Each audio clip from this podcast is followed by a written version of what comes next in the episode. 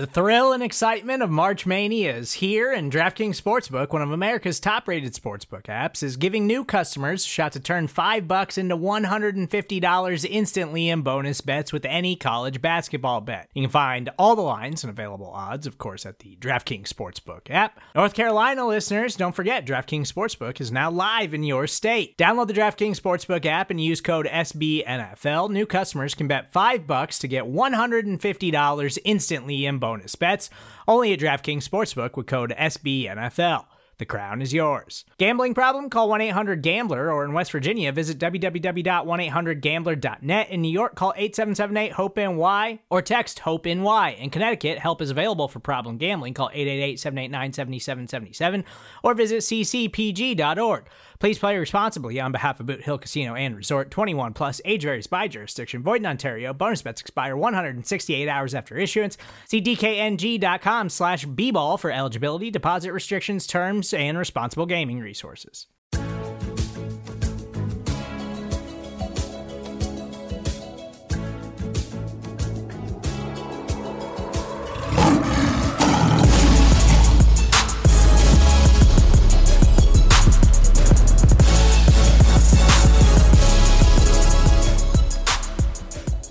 Pride of Detroit PODcast is on the air, wired and inspired, thanks to, and I'm not trying to drive anyone off in the first two minutes, but I am inspired by Andy Ruiz Jr., one of the new heavyweight champions of the world, who has taken Instagram pictures back in 2012 and looks like my plumber.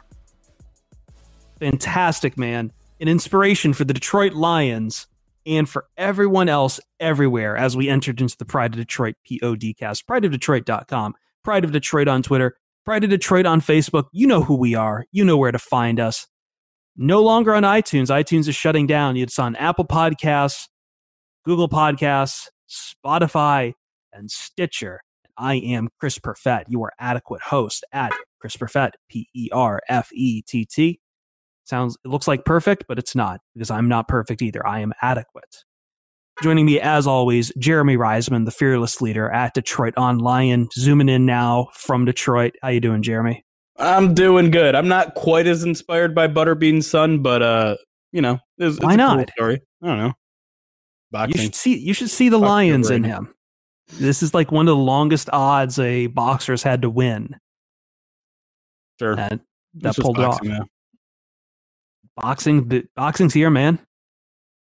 Joe no. Louis, Joe Louis statue. Everyone goes to it. Everyone looks at the punch. Joe Louis statue. Anymore? What? Oh, I thought you meant the one inside Joe Louis Arena. no, no, no. Joe Louis. I know. I got. You. I got you now. Yeah, yeah. Get, yeah, your, yeah. get your hockey mind out of here. You're gonna whine about me talking about boxing, and then I'm not whining. I'm just saying I don't like boxing. Chill out. Ryan Matthews at Ryan underscore pod. I know he's inspired by the fit goals of Andy Ruiz Jr. I'm I'm massively inspired by what Andy Ruiz Jr. did last night for a few reasons. One, there will be no fat boy shaming this summer. We're gonna ride this wave for at least a few months, okay? And it's gonna carry us through through the dog days of August. But one of my favorite tweets from last night was from Conor McGregor, where he he said, "I know firsthand the toughness of the Mexican chin." They come up off the floor like something out of Thriller. It is never over until it's over with the Mexicans. God bless them. Congrats, Andy Ruiz. And wow. uh, I really liked Shea Serrano getting on Twitter and, and saying, from now on, I am to be referred to as the Mexican chin. I like that. I also like that if you go back in Anthony Joshua, and again, way too much boxing in here. We've got Lions topics coming up hot and fast, but this is how we do the intro. Uh, Anthony Joshua, the man who lost to the Mexican chin now, uh, from March 21st, about to break the curse, hashtag June 1st, and he's there with Drake. Mm. How'd that Not, turn out? I don't know how that turned out. Yeah, we'll see. I don't know. We Let's ask big, the Raptors here in a few days. In a few days, it might be three weeks. God, God, they're making the, they're really bringing out this NBA Finals, man. Just like we really brought around this intro to start talking about. Calvin Johnson. I know. yeah, we have to talk about Calvin Johnson. He's back in the news. Football, there's still no football out there.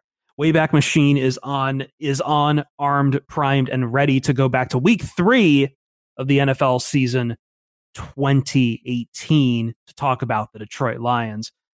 And we've got a mailbag as always, and other fun things around the quarter for you. But we start with Calvin Johnson. We, keep, we seem to keep coming back to the old Calvin Johnson place. Time is a flat circle. As you know, a few weeks ago, I talked about maybe wanting this topic on the show because I know Rod Wood at Taste of the Lions had said he wants Calvin Johnson back as a prior as a uh, ambassador for the team, and I think we agreed back then it wasn't really much of a story. There wasn't really anything happening. Well, things started happening in that Calvin Johnson has basically laid the cards on the table that yes, after all this time, after do- after tastefully dodging the question, many, many times or whatever, or maybe being passive aggressive, who knows? That it is about the money. It is about the signing. It is about the uh, signing bonus that he had, that the Lions made him return money on back in 2016. And this is where we at. This is where we are. As Johnson says, told the free press on Saturday, the only way they're going to get me back, get me back is if they put that money back in my pocket. Nah, you don't do that. I don't care what they say. They can put it back, then they can have me back. That's the bottom line. Yep. I mean, again, this doesn't really feel that much like news because I feel like this was kind of the assumed thing all all along. But I, I, I guess I somewhat appreciate Johnson just laying it out there now. Like, hey, give me my one million plus back. I'm I'm I'm all yours. I'll do yeah, whatever I mean, you guys that, want. I'm back it. inside the franchise. Yeah, I, I wonder if that's actually true a little bit, considering how kind of snarky that s- statement sounds a little bit. And he has every right to be snarky. I mean, we've talked about this on the show years ago. Um, I think where we all stand on on the Lions bungling this situation and continuing to bungle it. Uh, but yeah, now now everything's out there. Everything's out in the open. It's very clear what this is all about. It's very clear what the Lions need to do to fix it. What's not clear is whether Rod Wood is going to do it. And there are a lot of things about this situation that are getting misunderstood or misrepresented. It part of it is the the amount that he returned because I think original reports said three hundred and twenty thousand dollars, and it is actually almost triple that or more than triple that. Part of it is these Lions fans that are just jumping through mental hoops, saying that Calvin Johnson was never worth that much. He was always you know, he wasn't ever that good. He'd never really cared about the game. That's why he retired early, all that sort of crap. And then the thing that I think people need to realize why Calvin Johnson is so miffed about this whole situation, you got to remember back in 2016, Rod Wood and Bob Quinn were newbies. They were guys new in the organization, barely knew Calvin Johnson, barely knew anything about running an NFL team. I mean, Rod Wood came from outside of the NFL period. No no football experience. And one of their first tasks was to address this, and they decided to go after the money. That's not a great first impression for a guy like Rod Wood or Bob Quinn. They need to fix this. They need to return the million dollars, admit that, hey, we were young, we were dumb, we didn't know what we were doing, we made a mistake. You are a franchise cornerstone of this team's entire doggone history. Here's a million dollars. We have plenty of cap space right now. It's fine. Come be friends with us again. We're sorry. That's all you need to do. And we're we don't need to write about this anymore. We don't need to rehash this argument anymore. We don't need to yell at each other on Twitter anymore and call each other bad fans and any of that crap. Just give them a million dollars. It's fine. No one's getting hurt. I don't care. This doesn't set a precedent uh, for for Lions in the future that hey, you know, we're not going to go after your your signing bonus. No, we're not going to go after your signing bonus if you're a future Hall of Famer. That's a nice precedent to set. That's fine. No one cares about that. I mean, like it's I'm from what I've been hearing stories about the league too. To your point, like this seems to be it's it's not about a precedent. It's more a precedent. The Lions actually demanded that money back, and and like to the point where they went out and got that money back. There's been other teams that have, you know, just let a lot of these signing bonuses go, including the Patriots. Like they just it's just out there, and as you say too, they're not doing anything with that money right now. If they were doing something with it, if they were like up against the cap or something, that'd be different. But they're not. So, Ryan, uh, your thoughts? to quote the eternal Teddy KGB, pay him. Pay that man his money. I, I, here, here's the deal with the Calvin Johnson thing is that I'm glad Calvin, you know, finally kind of put everything to rest and just said everything that everybody already kind of assumed, as Jeremy alluded to. You know, when Rod Wood said that he wants to have him back, and then Calvin Johnson just says flat out, it's going to take you putting that money back in my pocket, and there's no other way that I'm going to come back. And it's a good thing that players that aren't on the team's roster don't count towards their salary cap. So just hire him as an ambassador, pay him the amount that you owe back to him from his signing bonus, and just let's let bygones be bygones and let's not have this whole situation drag out in the way that the Barry Sanders drama took what almost like a decade to get over. At least, at least, at least, yeah. I and, fear. oh, yeah. Sorry, go on, Jeremy. Well, yeah, I just wanted to do some some clarifications about what the Lions could actually do, and I I don't know this for sure. I'm, I'm I tried to reach out to some people in the NFL to to get clarification on exactly how the Lions could repay them as one million dollars because I I don't think Calvin Johnson wants okay. Uh, you want me back? Make me an ambassador for a million a year. I don't think that's what he wants. I think he literally wants them to put a million in their pocket. Then they'll start talking about what what it'll do for the team. And uh, I reached out to Brian Phillips, who are who's our buddy from Pat's Pulpit, and he thinks um, it would come out of the Lions cap literally as part of like the grievance grievances. Like there's a there's a category that goes against your cap of grievances, and that's probably where it would come from. I don't think that they would want to do that though, right? Like they wouldn't have they wouldn't want this situation to affect the team currently. So why of, not? Of course they wouldn't.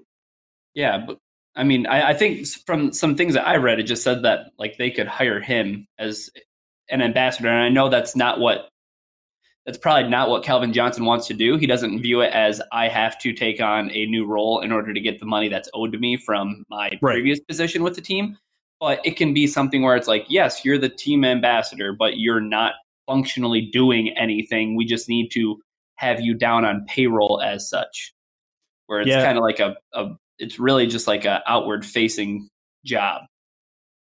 I, I, yeah, I'd be interested to see if if Calvin would would accept something like that because I don't know, I don't, I don't think he would. I think he would view that as an extra job where he's like, no, I'm not selling myself to you for a million dollars. You're giving me a million dollars, then we talk. Yeah, I see the million dollars as more like this is what it's going to take to normalize relations before we can start. Right. This is this is the 4X strategy game here. This is civilization 5. That million dollars needs to be paid up before you can start talking about a trade a, a trade treaty or something.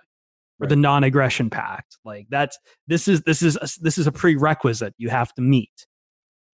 I, I I'm I'm wondering myself though, just to kind of go a bit against the grain a bit, and like I, I want to believe him when he says it's the money straight up, but I feel like if it was just a matter of the money, then that's easy enough. The fact that this is kind of sat here now for what is this year three?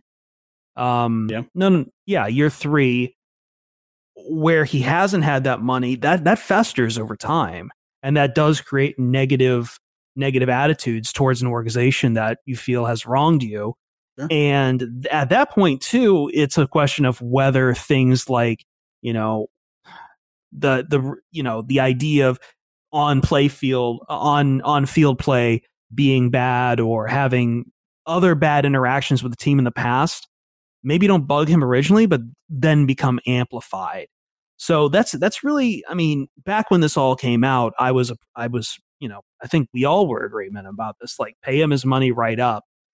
And I'm not sure, but at this point, like I feel I feel like both sides have kind of let this fester, and both sides are just co- going to be acting from it on a on a position where I, I don't even know if ambassador is even the right thing you want to do. I feel like when Rod Wood's out there saying, yes, we need to make Calvin Johnson an ambassador. There's an expectation for it, but you could have also just let the sleeping dog lie, you know? Like you could have just let this lie. It would have probably festered you. I mean, and Calvin Johnson stays estranged from the team, but he seems pretty busy down in Georgia as well. I'm just not sure. What was this all worth it? Was it all worth it to get Calvin Johnson back? Was it really at this point that big of an issue to dredge this up, which Rod Wood did at Taste the Lions and open yourself up to the predictable answer from Calvin Johnson, which is uh, to to sing along with another song here to get another reference in. Ryan, bitch, better have my money. Well, there, there's a couple things going on here. One is is that like, well, what is Rod Wood just gonna like not answer a question about Calvin Johnson and be like, no, nah, Well, we're not I- I interested think- in bringing him uh, back. Yeah, Like, I mean that's a tough one. I would have I would have probably said Calvin Johnson's his own person right now. I- Well, well, here's the other thing, and, and Rod Wood mentioned it in that interview, is that he wants to be in Calvin Johnson's good graces by the time he's inducted to the Hall of Fame, which is going to be in two years. Yeah, but you don't go into Hall of Fame wearing a j- uh, some, someone's jersey or a hat or something like Cooperstown. Like, no, of course yeah. not. But the team wants to be able to throw a celebration for him, and, Okay. and they should, right? Maybe I mean, retire his may- number, do any of the, Yeah. that stuff. I mean, you you and can you can do that with him still being a little estranged. I I mean, at least the time. a little estranged. I don't know, man. I mean, it, just, it, it feels like again, it takes two to tango here. sure. And I feel like three, like for what happened to end Calvin Johnson's uh, time here, how suddenly he walked away and what a disagreement it is, it almost feels like I don't think you're solving it with this presidency. And if you are, then you're probably waiting a, a few more years down the road, being like, hey, like, you know, you pay him the money quietly, then walk away and then come back in a few years, be like, hey, you know, man, we're sorry about all that, but, you know, let's try to make good now. And yeah. And talk about the ambassadorship or something, No. or, or not- don't even do the ambassador thing. Just let him let him be. I I agree with you on that point because we we also have to remember as as much as Calvin is saying it's about the money and it's only about the money, we have to remember that he's also went on record complaining about a lot of other things. That No, and might not just be Lions that's my point. Yeah, that's Um, my point. Like that yeah. stuff will fester over time because of the Right. money issue, Yeah, and it amplifies it. he talked. He's talked about painkillers. Yeah, you know, one bad talked about- experience amplifies everything else. Talked about being you know stuck in Detroit. He obviously he said out loud didn't think the Lions were going to be in a position to win to a playoff game as long as he was there. Um, yeah, those things were definitely festering up, and, and maybe they've reached a boiling point, and maybe you know maybe it is too late for the Lions to give him his million dollars. But I do think the the way the plan that you just laid out, give his million dollars behind the scenes, hush hush, don't don't make a big deal about it. Approach him in in a year or two and be like, hey, what can we do? We- We'd love to for you to show up at some events, maybe show up at a Taste of the Lions event, because I mean, who wouldn't want to see him at a Taste of the Li- Taste of Well, Lions maybe- event?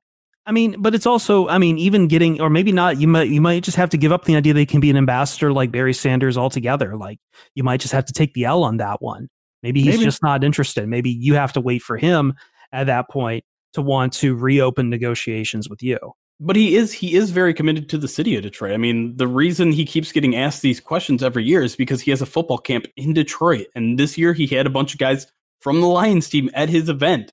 So he's still connected to the team in, in some you know sort of emotional way, and whether it's some of those guys being his teammates, whether it's him caring about the organization or the city, there is some sort of tie there. There is something that seems to be at least a little bit salvageable for him to like just be at the the homecoming game every year where there's a bunch of guys. The guy doesn't have to be an ambassador, doesn't have to live at Ford Field, he doesn't have to be at every single corporate event, but just show up to the to the history stuff, the stuff where we're trying to honor this t- this franchise's history that has been so goddamn horrible for 70 years that one of the like three good things in since the 1950s it would be nice to see one of those guys show up. Yeah, like the Lions just kind of need to break this streak and cycle. Like I, I understand why the Lions are desperate for this because it for them it feels like we need to break this cycle of us screwing over our stars and they going away for a long time before any fences are mended. I just think right now the Lions are a little too desperate, and Calvin Johnson is probably feeling hella petty. And I, I wouldn't be surprised actually on my conspiracy mind here if Calvin Johnson, the whole reason he let like Lions guys come to his camp is more that it eventually boils over to that.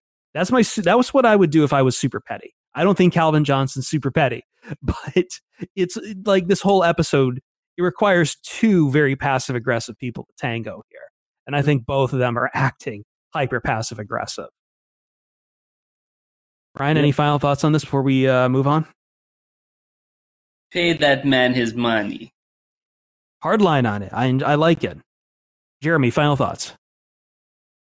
I I mean I'm I'm not as big a fan of rounders, so if there were another way to say Pay that man his money. Pay that man his money.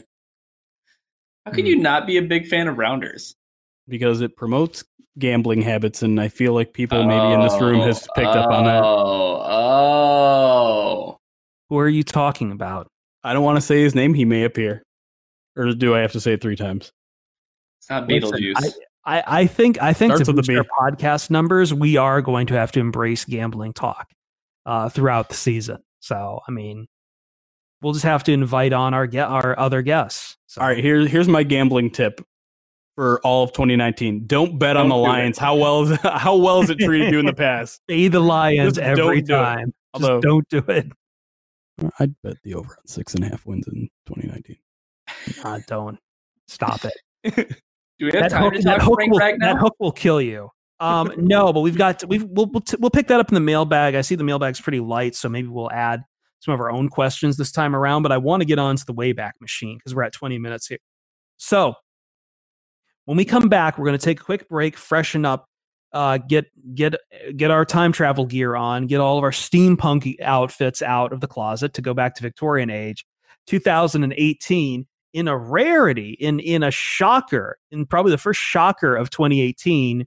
Shocker in a good way, I should say, from 2018. Uh, the Lions are playing the Patriots. What could possibly go right here? Well, maybe some fool's gold. We will tell you when we come back on the Pride of Detroit POD cast.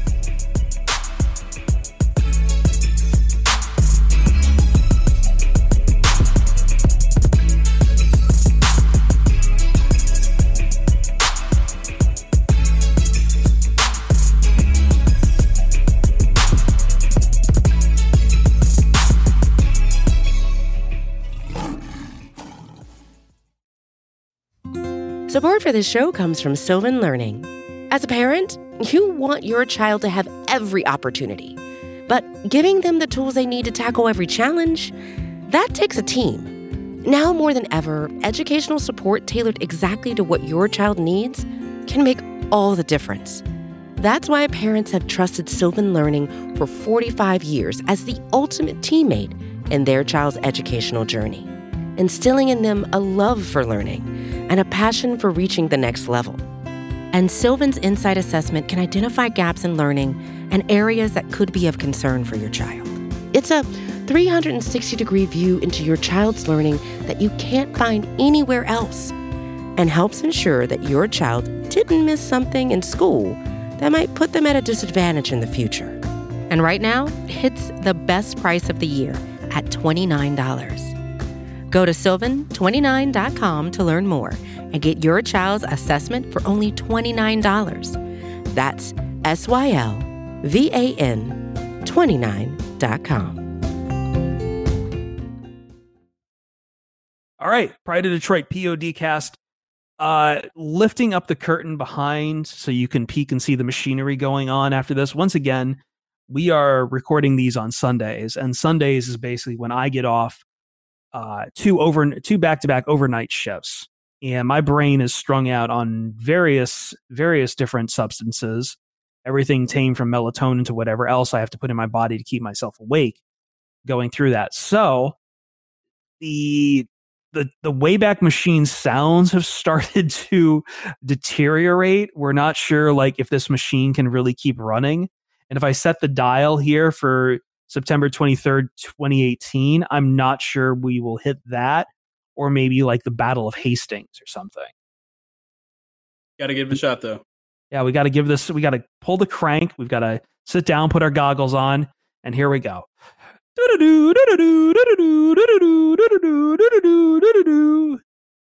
September 23rd, 2018. And this is is this Sunday night football or is this Monday night? It's Sunday night. It's Sunday. Do- wait, do it's Brian. sorry. Wait, it's what? Ryan. Ah, I, I can't do it right now. I don't have the Oh, no. voice. Oh, Sunday night. Thank you, Jeremy. An see adequate replacement. That is not adequate. That was awful. that was that was I can't even use ironic adequate on that. I remember where I was watching this game very clearly because I was still going to USC at the time and I was taking a class with Rob Parker And Rob Parker, being the man that he is, decided to take the Lions in defiance of nearly everyone else at Fox Sports. And uh, he, long story short, I short. Long story short, I can speak. Got invited out to a bar in uh, in Pico Union, along with some of my other friends in the class who were all rooting for the Patriots, including a few Boston people, and the entire bar was rooting for the Patriots and I am only one of two people rooting for the Lions in there. The other one is Rob Parker because he wants to assuage his ego and win some wing bets. And uh, yeah, interesting night as we see this unfold in a game I don't think any of us saw coming at the time. Uh, and I think when we get into questions about the bigger picture of this game, we are going to discover some fascinating things. But just for the moment, Detroit Lions 26, New England Patriots 10 as the apprentice defeats the master seemingly in a bizarre game all around that I think sent ripples throughout the entire NFL ecosystem. And not sure, nobody was quite sure what to do because the Patriots at that time, this is only the third game in the season, sure, sure. But the Patriots at that time were, I think they had started one and one and they had lost to uh, who was who was their loss before the Lions? They they had lost to uh, oh that's right Jacksonville coming in, and I mean back then Jacksonville I think people were still taking pretty seriously, but I think Patriots were the the key winner there. And this game sent some tumbles into the Patriots land, but I think the impact on the Lions at this game was even more profound. For sure. I mean, just I, I I'm trying to put myself in my head where my head was at back then because well while you're doing that can you move a little closer to the mic? Yeah i can. I can get real close there we go. Uh, that close. but you i mean it's a whirlwind because we were looking at the schedule before the year and we're like okay we got the jets we got 49ers. They could theoretically start the year 2-0 but there's no way they're going to beat the patriots at home. I mean it's a great team.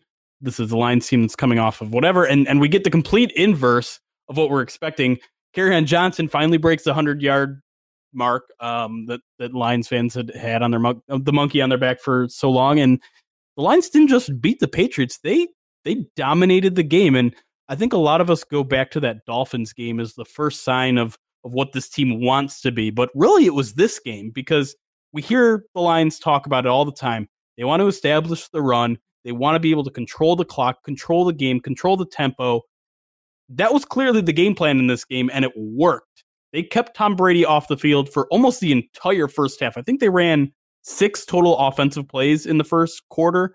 In the first half, here off the the number of plays by each team in the first half. The Lions had, let's see, 38. Patriots had 19, half of that. That's what the Lions want to do, especially with the quarterback like Tom Brady. They want to be able to control the game and and it started with running the ball and stopping the run. And that's what this team wants to be. And this is how the dividends can pay off when everything is, is moving in the right direction. Yeah. I mean, it's a. Uh, I, th- I think you would look at this game and you would call it kind of the blueprint for, like you said, Jeremy, what the Lions want to do moving forward in terms of stopping the run, but also establishing the run and, and using it as a means to keep. And I think that this is one of the most important parts is that you see how many times do you see elite defenses really shut down opposing quarterbacks that are like you would define as elite. You know what I mean? Right. So I think the best the best defense for an elite quarterback that's on the other sideline is to have an offense that can control the ball. Yep. If you can keep if you can keep player X off the field, if you can keep great quarterback X off the field by keeping your offense on it, I think you're going to end up winning a lot of games like the Lions won on this Sunday night. And it's a it's interesting though, right, too, because I mean what comes of this game later on, if we can real quick jump back in the time machine and move all the way forward to the Super Bowl, was the talk surrounding um, you know, especially after the game, the the Lions giving you know the Patriots the blueprint for how to beat the Rams. Uh, I mean, I, I'm I'm sure that the Rams are probably looking at this game too and thinking, hmm, like this is one of the games where like New England was like thoroughly handled in in the regular season. Like I, I think one of the big things that came out of this game was that the Lions just absolutely beat the Patriots. Like Mhm. no question. I'm just trying to figure out what the cipher is because this game, no matter how much I look at it and then look at the rest of the season and look at not only just performance but also execution across the rest of the season, like this this game just continues to feel like fool's gold. And I'm wondering if it's just that the Lions, for whatever reason in this game, were so much more focused than they were in other games, or that the Patriots were just having a bad game, or a combination of both. Because I, it, it's it's so weird now that we have the whole the whole season in front of us to look back on. This game still feels like an aberration against what is the norm here. Yeah, Yeah. I, I, I- I think I think for the most part, though, the truth always lies somewhere in the middle. Right. But Right. when you mentioned that the Lions maybe they were more focused for this game, I don't think that they were more focused necessarily just because it was the Patriots. They were looking at potentially starting the season 0 and 3. Here's Right, the right, here's the free here's the free presses headline from from the uh, from the outcome of that game. Detroit Lions upset New England Patriots. Prove their season isn't dead. I think you see it with a lot of 0 2 teams, though. Yeah, Sure. that kind of focus. I'm not saying it's because of the Patriots or because Pa- Patricia wants to beat Bill Belichick. Maybe that's part of it. Who knows? Or it's just again the the result of being down 0-2 and playing and playing uh, Your in your home against the wall. building in prime time. Yeah, like just just the baser instincts to drive takes over. And and there were some mitigating factors that were working in the Lions' favor too. I mean, Julian Edelman was still serving his uh, suspension. Um, if you remember this game, Tom Brady had all day, every time he dropped back. Lions only got two sacks on the day, and both those were coverage sacks from, from my memory. And so, if you think back to last week, we were talking about just how awful the Lions' secondary was against the 49ers. They were the exact opposite in this game, and it was interesting because they used DeShawn Shead a lot to kind of take away Rob Gronkowski, and and the line and the, the Patriots just didn't have another answer. Chris Right, Hogan, and we- not a good not a good wide receiver. Cordarrelle Patterson, more of a special teams guy than a receiver. So the, the Lions did have kind of a favorable matchup in the secondary, and I think that kind of paid dividends on, on defense at least. Yeah, there's that. And I mean, uh, as we saw from the Jaguars game too, like as you say, I think this for the New England, it took them a long time for them to get into sync with Tom Brady for the offense this year because their offense was not really that uh, we I remember talking with Brian Phillips at the time like their offense on the exterior was not good. Mm-hmm. like Gronk is your receiving leader, but then after him, you've got, you know, Chris Hogan, and you have to go down and find James White and Cordarrelle Patterson barely getting any receptions in this game, barely part of the game plan. Like New England couldn't trust its own its own receiving options at the time. They didn't know what they were doing, and they came right into being very, very much so out outplanned and without really utilizing what they knew just then. Of course, they'd figure that out eventually and start going on their usual tear, but at this point in the season, they're they're working slow and achy, and it got it got people talking. I know at the time people were like, "Wow, what's wrong with the Patriots? Is the end for them." And guess what? They win another goddamn Super Bowl. Yeah, I don't know why we always seem to get fooled by the Patriots in, in September because this happens a lot with them. This You know, happens every year, man. the the year before them, they got spanked by the Chiefs and came back and and were fine.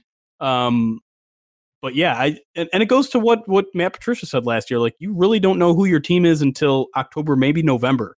So the key is kind of keeping your head afloat before then in the first two months of the season. And and as long as you're still in a position to compete by the time Halloween rolls around, you're good. Uh, and the Lions were actually in that position. We're not going to get that far ahead yet, but um, in a way, yeah, th- this did kind of represent that that saving the season at the time because the Lions needed to keep their head above water and going 0 3, and then heading to Dallas the next week is, not a good recipe for anything. And at this point, we didn't really know how the NFC North was shaking out. Uh, I think everyone was kind of middling around one and two, two and one at this point. So Lions are certainly in the swing of things.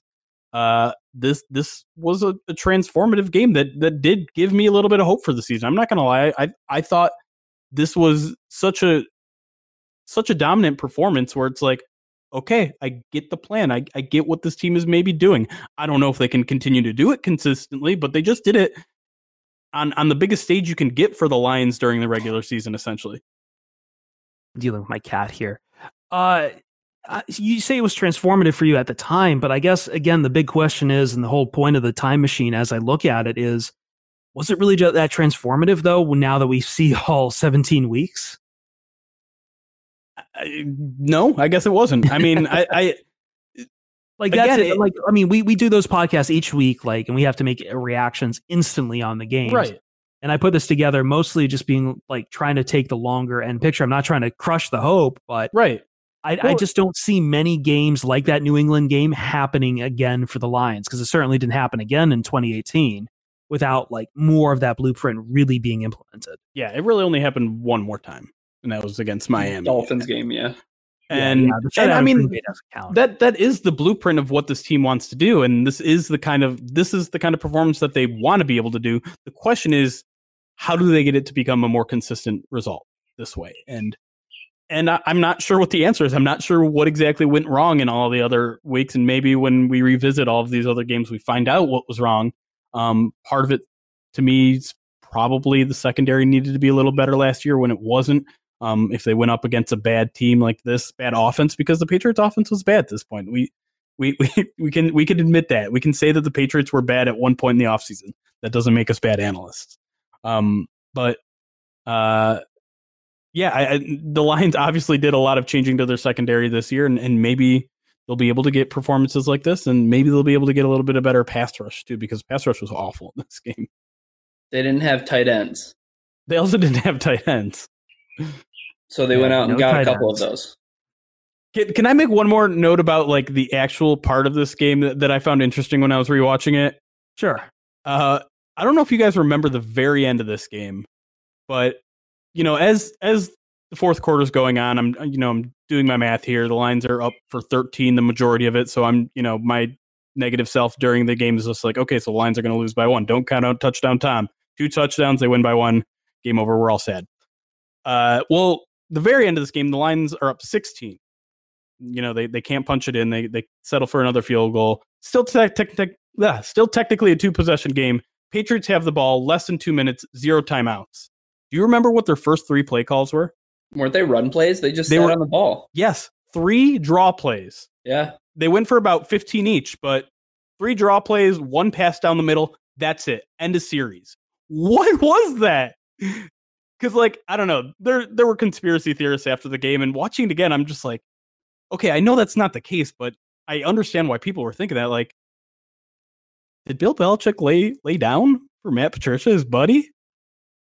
Because that's such a bizarre thing to do. I mean, all you need to do is connect on a big play. I know that's that. I make it sound easier than it does. Get an onside kick, and then hey, a hail mary and a two point conversion away from tying the game. Like there was no urgency there. Yeah. It, it was just bizarre to see out of a guy like Bill Belichick being like, "Eh, fuck it, we'll get him next time." It really, I mean, it really is kind of like uh, the basketball equivalent of having the ball with less than 24 seconds and being down five or being down six. Like you're down two possessions, but you're just going to sit on the ball because, I don't know, you're ready to just tuck it in for the next game. I don't know. I with football maybe maybe it's a little bit different just because you need you need four scores, right? Yeah, And I think at that point, New England's, I mean, they're waiting on Edelman to come back. Uh, I think their receiving corps was pretty banged up. So, I mean, in order to make that happen, do you run the risk of an injury or something? Or do you just say, hey, you know what? We got beat tonight. We're just going to tuck it in and we'll move on to next week. there, there's there's a competing theories battling in my head. One is that there's no chance in hell Bill Belichick would ever admit defeat, even with two minutes left and a, a 16 point deficit. But then there's also part of me that's like the very spiteful Bill Belichick that's like, yeah, who cares if we're one and two? We're we're obviously going to at least win 11 games this season. So who cares if we lose to the Lions? Just give my my my buddy Matt Pat a little pat on the back with a win there. Big, big, big picture in mind. Patriots still won the Super Bowl. So, did it really matter what happened in week three of the NFL season? It usually doesn't, unless did any. Did we even mention on Johnson running for 100 yards, which broke the We 70 game drought? We did. I, we mentioned I mentioned it in passing, but yeah, it probably deserves a little more attention I- because it also resulted in that amazing gif on the sidelines. Yeah. I I mean probably one of the most like dubious records to have, right? Yeah. It's funny. Do you remember the, the play that got him the 101 yards that, that made him eclipse the 100 yard mark? I don't. I listened to the majority of this game on the radio, which was brutal. It was, hold on to your hats here. It was a third and 16 draw. Oh my goodness. God damn it. 10 yard run, third and 18, God 10 damn yard it. run. Taking us back to the mo- to modernity and away from this barbarism. Doo doo doo doo doo doo. Bam. Close the lid on that. That was your bit of joy, Detroit land, Lions land. Enjoy it while you can. Enjoy it while you can because things are getting bleak again real soon on the next episode of Wayback Machine. Uh, we're going to take a quick break here. One, because I don't know if my cat whining for more food is coming in over the mic and I want to silence him. And then we have to get to your mailbag questions and some more questions I think that we want to ask ourselves. Because we, we always do this mailbag, we never get to challenge each other. And I feel, you know what? Feels like a lost opportunity. But we'll do all of that next on the Pride of Detroit POD cast.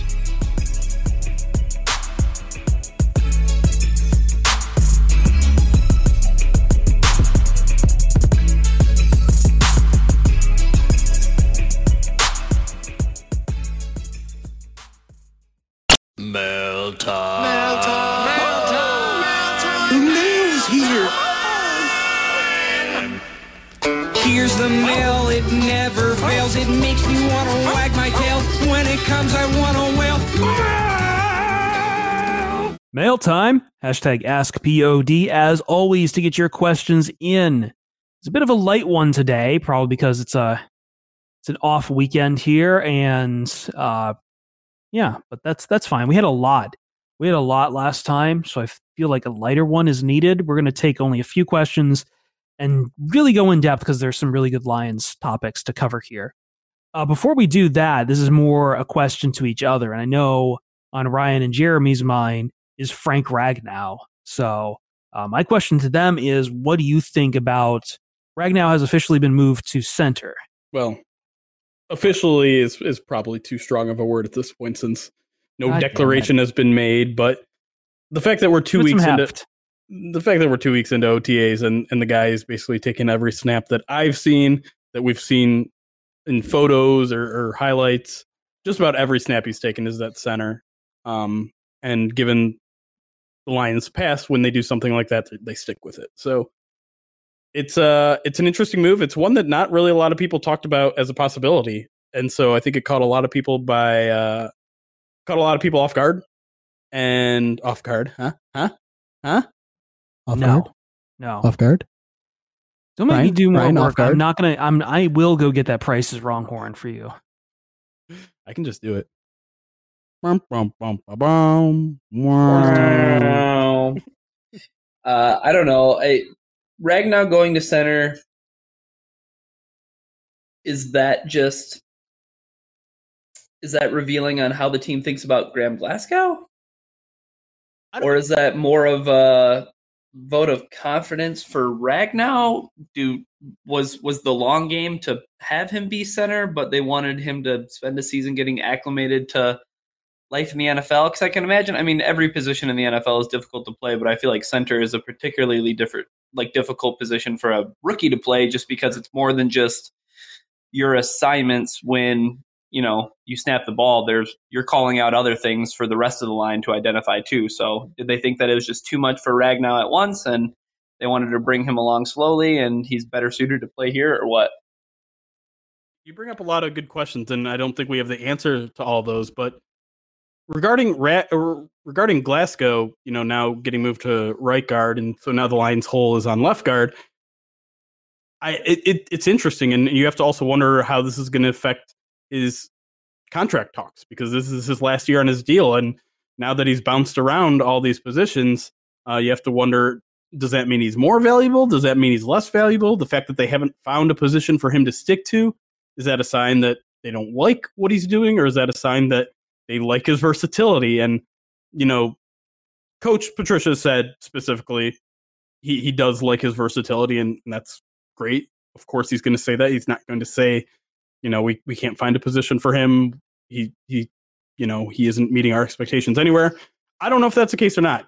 The guy hasn't been great anywhere. He hasn't really been bad anywhere. One thing we can say is he's been reliable. He's only missed one snap in the past two years, but um, it it is kind of interesting to think about this from Graham's point of view. Um, and and I don't know. The, the one thing I will say about the movement for Ragnow is that it does seem to make sense in the long run. I feel like this is something that I should have seen coming because of all those things you just mentioned. Because it's so hard to jump into the league and become the offensive line play caller immediately when you're still in over your head with everything else that the NFL has to offer. And and then you, you look at the the things that his offensive line coach in college was saying. I'm taking this from Chris Perfett, who talks to him.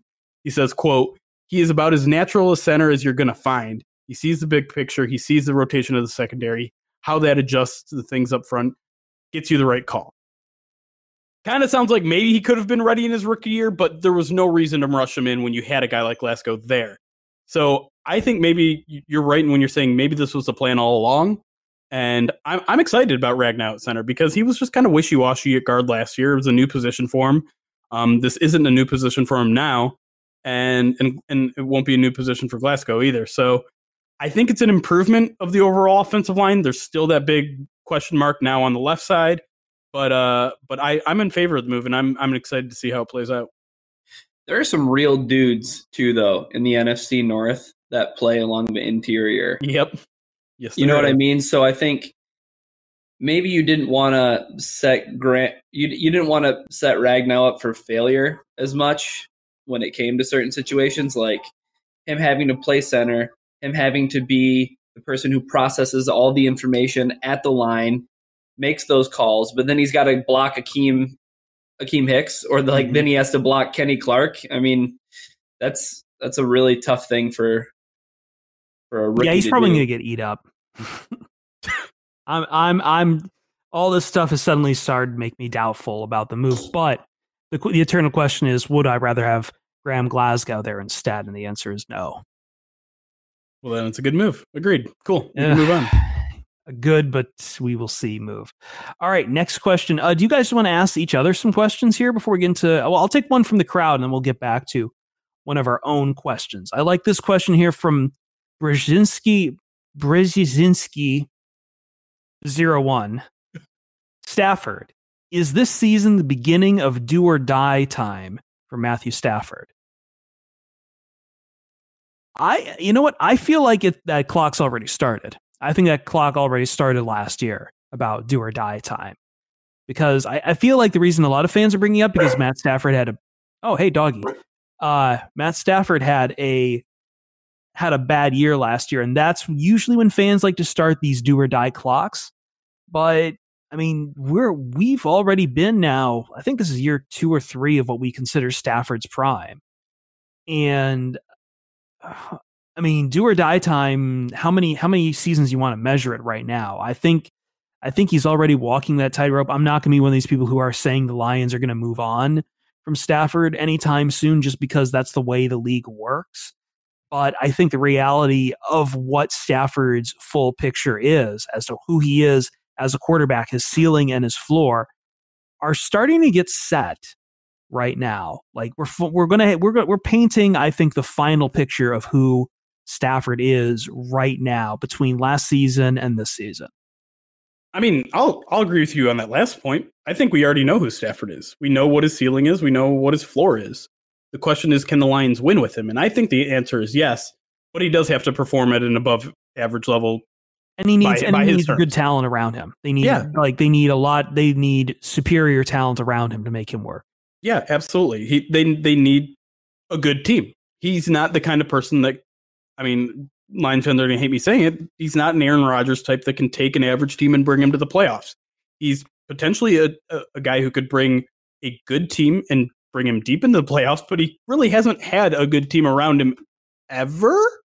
Maybe in, in 2014 when the Lions should have won in Dallas. But uh, to answer the original question, yeah, I would say that the clock is ticking now um, in terms of this this set uh, this era's commitment to him Um, right now, they're 100% in his corner. I don't care what you know radio stations are saying. I don't care what fans are say, are saying. Bob Quinn and Matt Patricia are 100% behind Matthew Stafford right now. And so, right. the- Uh, well, I think I think the question isn't that if they're behind him. I think it's I think it's moved on to now. Is it the right move to be behind him or not? Right, and I, I well, I think I think the coaching staff is still in that evaluation period of, of that, and and so a bad year this year, I don't think the Lions will necessarily move on next year, but I think they'll start talking about it. I think they're going to start being like, okay, well, we probably won't draft a quarterback in 2020, but let's start looking at 2021 quarterbacks. If if he has a bad year, yeah, absolutely, they start doing that. They start looking at it. They start considering it. Not saying they're going to make the change, but a, a a good general manager would definitely start at least looking into that possibility because by the time 2021 rolls around, then we can actually talk about getting out of that contract. And then we can start talking about his replacement. Um, but yeah, the, the clock is the clock starts now, I think, for that evaluation of, of Matthew Stafford because new offense. Um, I, I feel like this is this feels like the first full year of Matt Patricia and his vision of what he wants the team to be because now he has his coaching staff in place. Now he has a fair amount of his players in place. Um, so so Stafford needs to kind of I don't know toe the line and and and get some production out of out of his above average skills. Any thoughts on this question, Ryan? I have a really interesting thought about Mhm. Stafford. And I think while we have determined what his ceiling is, we've seen him at his lowest. I think we've seen maybe 2016 Stafford was peak Stafford, just because I think that that team was a below average team that ended up somehow making the playoffs. And I think a lot of it had to do because he was able to bring you know the offense back late in games. He had how many fourth quarter comebacks? Was it eight? Because they had nine wins. Yeah, I think it was eight. Right. Yeah. So we've seen peak Stafford. We've seen we've identified what his floor is, but he's never ever going to live up to being the number one pick in the draft. Because I I think, think, that's being right. I think being the number one pick in the draft, you'd assume that that quarterback is going to be a quarterback that can take, as Jeremy mentioned, he's not Aaron Rodgers. He's not. I don't. Want, I, I almost said he's not Andrew Luck, but um, I think that you you peg the guy who's picked number one overall and supposed to be the guy who turns around the franchise to be the guy who can take a team that probably should go six and ten and have them go nine and seven or ten and six. And Stafford's just not that guy, and that's fine. Hopefully, they gonna have. keep- do you think I- we're going to keep looking at 2016 and trying to parse it to figure out what made him work so well there? I, I mean, I guess it depends if if that Stafford ever comes back. I mean, Yeah. and and it, it probably won't because I don't think that's the way that that Matt Patricia wants to run the team. I think he doesn't want them to live on the edge like that of every single game. Um, he'd like to have a little bit more control over over things, but um, Hasn't the- the- that been that's been the narrative that surrounded Stafford's entire career though, right? Like having Yeah. more control over him. It's he he has such a strong arm. I mean, maybe not as strong as Tom Savage's arm, but he has No. such a s- he has such a strong arm, but he was just prone to making mistakes, right? And we saw that early on in his career with the turnovers and and things like that. That's clearly not what Matt Patricia is going to try to accomplish here in Detroit the reason why you run the football so much, the reason you try to control the clock is because turnovers, hopefully, if your team ends up in the positive, you're going to win a lot more football games than you lose. And I think that that has kind of been the narrative that's followed Stafford's career, whether it's him finally getting a quarterback coach when, when Caldwell came to town, or, uh, you know, even last season where there were games like the Miami game, there were games like New England where Stafford wasn't throwing the ball 40 plus times, which a lot of people think is the recipe for success in the NFL these days is to throw the ball more often than not. And the Lions are going against that con, you know that conventional thinking, but at the same time they have this guy who is their number 1 pick. And I think that this year is kind of the year where where the team decides whether or not Stafford is their quarterback moving forward. Hmm. I think it's a little strong to say, but not not completely wrong necessarily. I think he's got a two year window where he has to prove himself. I think it's going to move faster than that. But I mean, If, if the Lions don't make the playoffs this year, I could see the Lions drafting a quarterback as early as round 2.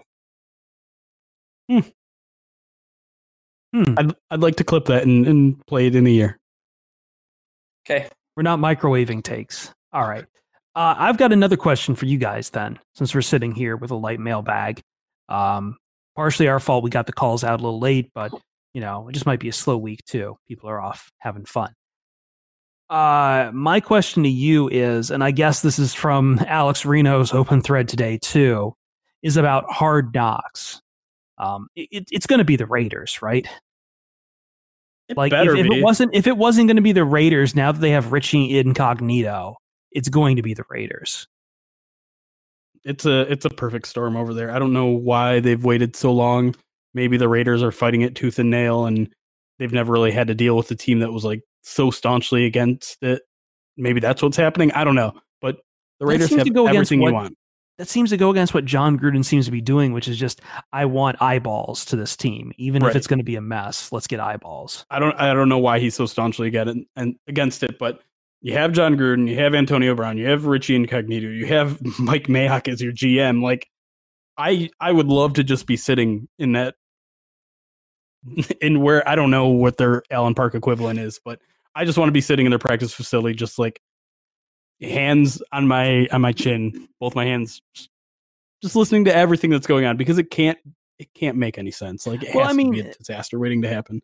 As much as it baffles you that they would turn it away, I, I imagine every team, for one godforsaken reason or another, like tries to turn away hard knocks, and no one seems to like because that the, the whole point of the show is itself like feels like it was designed almost as punishment hey we are going to go into the locker room locker room of a suffering ailing team that sucks and will continue to suck and probably will just keep sucking for the near at least the near future and probably even longer. And because this league likes to think of itself as parody but but more often than not you're not going from one of the worst to uh, playoff bound with just a quick, you know, with without some major overhauls to your organization. So I, I'm sure that feels like an annoyance already. And I, I feel like you guys are also though half saying it because you just don't want to be the Lions. I want it to be the Lions. Oh, you do, yeah. Yeah, of course I do. It's all I love Hard Knocks. Why wouldn't I want? Why to see why more of the give behind out the the scenes stuff. history, get out the secrets of the Lions? Rah, rah, rah. Yeah, see, I, I don't care about that stuff. It's not my responsibility. Maybe it makes Matt Patricia's job a little bit harder, but Good. Make care. his job harder. if he's if this guy is thrown off by a television show, that's there's no hope for the Lions if that's the case. I, one one question that might be interesting to ask is who benefits from Hard Knocks within an organization that's featured? Because I, I feel like part of it is maybe some UDFAs who they try to make a nice storyline around. But does anyone else really benefit from Hard Knocks? Well, does anyone benefit from playing a football game? No, but we still play a lot of them. I don't know. what does that mean? Nobody pl- nobody on that field benefits from playing a football game in that moment. It is pain, anxiety, pressure and stress. And It's so also what Knocks. these guys love to do since they were five. Hey, but yeah, hey man, you're getting checks to like, you know, show where you work out and, you know, I don't know. the, the the version of Hard Knocks is just such a weird beast. Like, Well, and meanwhile, over here, over here is the NBA, which seems to just love rolling in the drama every night, letting letting its players go out there and make fools themselves on social media just because it has created so much buzz. And meanwhile, over here, here's the NFL who's like, oh God, no, oh HBO, one of the most respected media companies in America right now. Oh God, oh gosh, we can't have cameras. Oh gosh, oh no, no, no. No, well, here's the thing. Coaches may say it's a secrecy thing and they don't want their strategies revealed. I think it's they don't want to get embarrassed on TV. I think Yeah, that's how it. dare how dare they show that their man that their masculinity is not perfect well, it's, like it's every not, other man no, on earth. it, it's not even like a masculinity thing. I mean, It look at is. the people. Look at the people making fun of Hue Jackson right now for all the things that happened in Hard Knocks last, like the that weird power struggle that they had in a meeting. That's the thing that they don't want people to see. Okay, whatever. If you want Right to hammer on that point, I Sure. do want to hammer on it. Ryan, you've been quiet on Hard Knocks. Do you enjoy Hard Knocks even? Because actually, I've never had HBO, so all of this is moot to me because I don't get to see too much of it. Yeah, the last Hard Knocks I watched was the Ram season with Jeff Fisher, which was highly entertaining. Um, God, but man. yeah, it was God. just because I had an HBO subscription handy, which I Yeah. I have HBO Go now, so I guess I could always watch the the reruns uh, after they air. But Watching reruns of Hard Knocks. I, yeah, I don't I don't know why why would I do that, right? I, I I guess I'm just a bigger fan of Amazon's approach, the all or nothing, where it's Mm. after the season? season. Yeah. Um I think I think I appreciate that as kind of a season rewind rather than watching Hard Knocks as a season preview. Sure.